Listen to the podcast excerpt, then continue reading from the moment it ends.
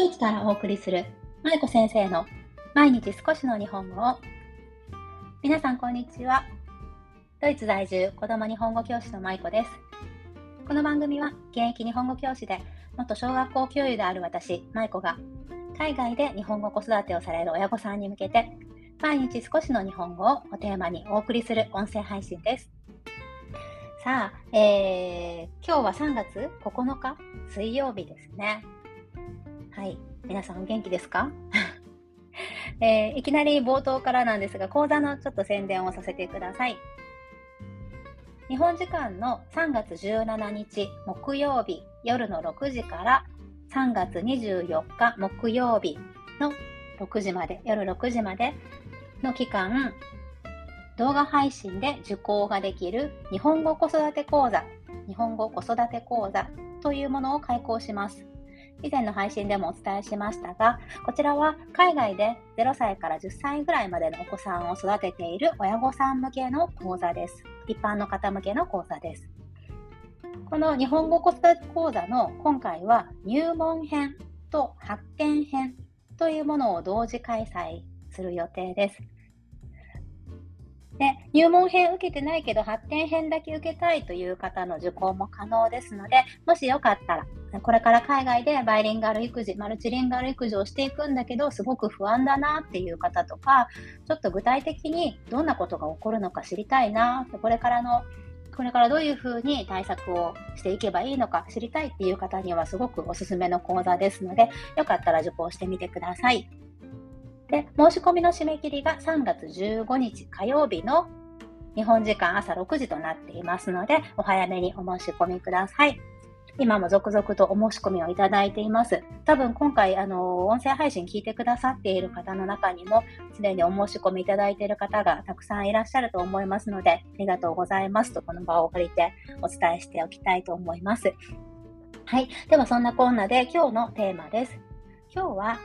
正しい日本語を話さないと怒られるというテーマでお話をしていきたいと思います。皆さんはお子さんの日本語に対して怒ったり叱ったりされることってありますか？お子さんが日本語を間違えた時についつい怒っちゃったりガミガミ言っちゃったりそんなことありますか？もしくはお子さん自身が、ああ、お母さんの前では正しい日本語を話さないと怒られるな。まあ、お母さんかお父さんかわからないですけど、ね、親御さんの前でね、そういう正しい日本語を話さないと怒られるっていうような気持ちを持っていませんか？今日は私の知人から聞いた話なんですけど、ちょっとそれについて考えさせられるような話を聞いたので、それをまとめていきたいと思います。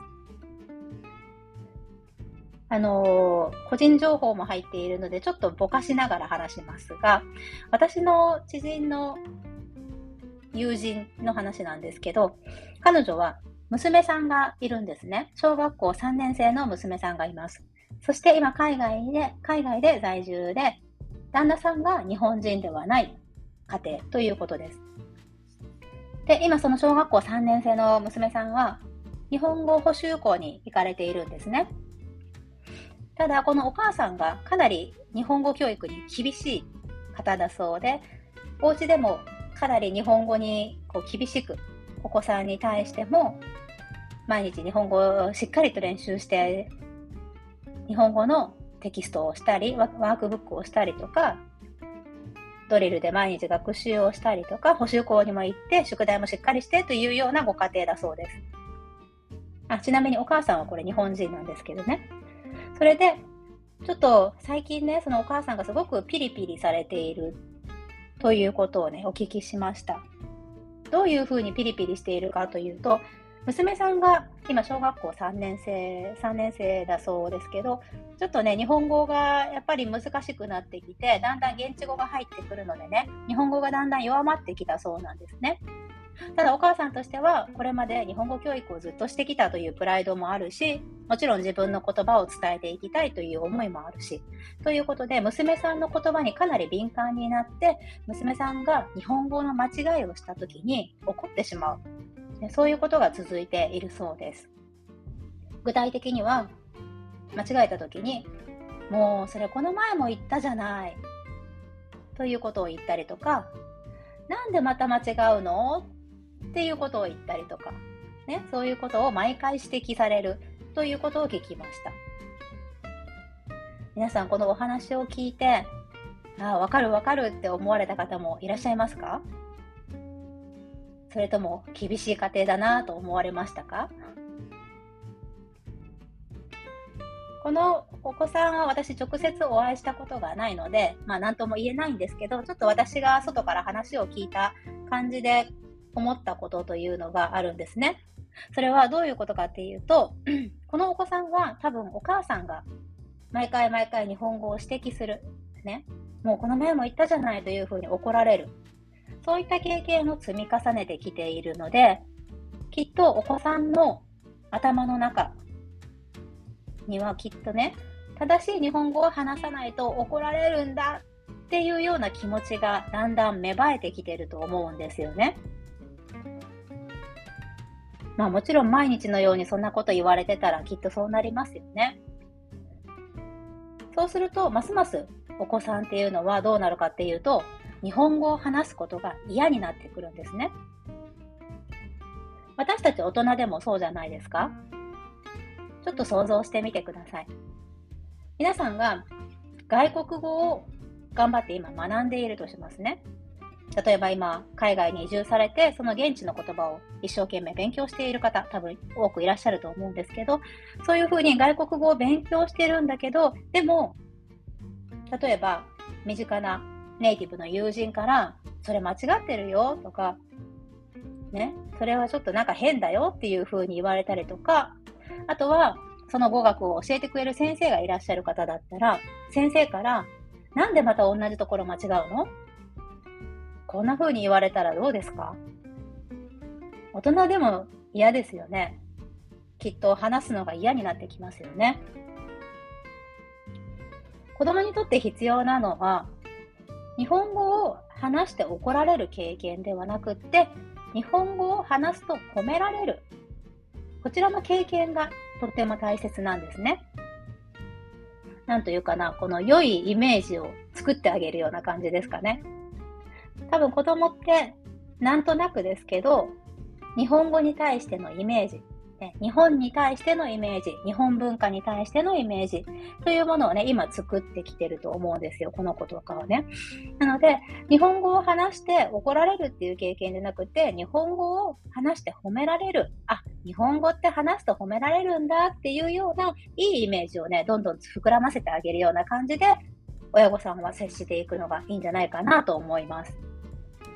でそもそもなんですけど、子供っていうのは別に自分の意思で日本語を学んでるわけじゃないですよね。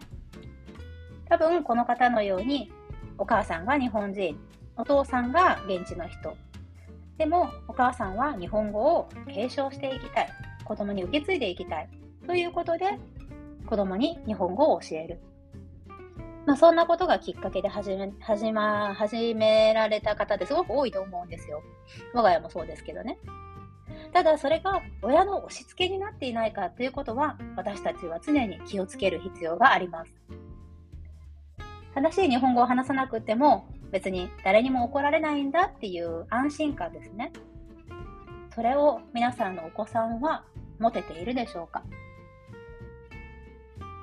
正しい日本語を話さなくても怒られない。そういった環境を家庭の中に築いていくこと。これが非常に大切だと思います。やっぱり親っていうのは正しい日本語を話させようとしちゃうんですよね。私もちょっとそういうとこありますけど、やっぱりちょっと違和感のある言葉とかを使っていくと、使ってると、ん？ってなるんですよ、どうしてもね。ただ言葉っていうのはそもそも、まあ、別にその子供自身ではなくて、ただのコミュニケーションのためのツールなんですよね。誰かとコミュニケーションをとる、ね、誰かと意思疎通をするために言葉があるだけであって、その子供自身のものというわけではなくて、ただのまあ道具なんですよ。なので、そこを怒られたりとか、ね、叱られたり、しかも自分の意思で学んでないところなのに、それを嫌なことを言われると、絶対に子供は嫌な気持ちになりますよね。なので、まあ、日本語を話すと褒められるんだとか、日本語を話すととっても楽しいなとか、嬉しいなっていう体験を積み重ねていくこと。これがとても大切です。我が家の場合なんですが、我が家の息子もね、結構言い間違いが多いんですよね。ただ私はそれをすごく微笑ましく見ています。例えば、この前言ってたのがね、めっちゃ面白かったんですけど、熱いものをね、食べた時に彼がね、言ったんですよ。何だったかなオムライスかなんかすごく熱々のものを食べて、で彼が、熱いって言って、うちの息子がね、言ったんですね。で、その後に、あー、僕のベロが、ベロがね、舌が、ベロが火事になったっていう風に言ってました。ね。なんか彼の中では家事っていう言葉は入ってるんですけど、知ってるんですけど、なんかそれ以外のこう言葉っていうのがなかなかまだ、あのー、未発達というかね、まだ獲得できていなかったりして、なんかこう、火とか熱いとかそういったものは全て家事になるんですね。言葉が家事という言葉を使って表現するんですよね。例えば、えーと、この前図鑑を見ていて火山が出てきたんですけど火山のことも火事の山って言ってたんですよね。まあそんな感じで いろいろと日本語の間違いはもう日常茶飯事のようにいろいろとあるんですけどでもそこをもう、まあ、日本語この前教えたのにそれなんで間違うの？って親御さんが言ってしまうのか。あるいはああ子供って面白いな。こんな風に言葉のこと見てるんだ。っていう風に見てあげるのか。きっと皆さんだったらどちらが良いかっていうのはわかると思うんですけど、そういうふうに気持ちにちょっと余裕を持って子供の言葉を捉えてあげるということが非常に大切かなと思います。日本語を学んだりとか使ったりすることが子供たちの悩みじゃなくって楽しみになるように親も環境づくりをしていけたらいいですね。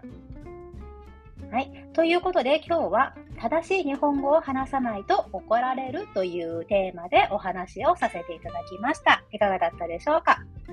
今日も最後までお聴きいただきありがとうございました。まいこ先生の毎日少しの日本語を引き続き一緒に頑張っていきましょう。ほなまたね。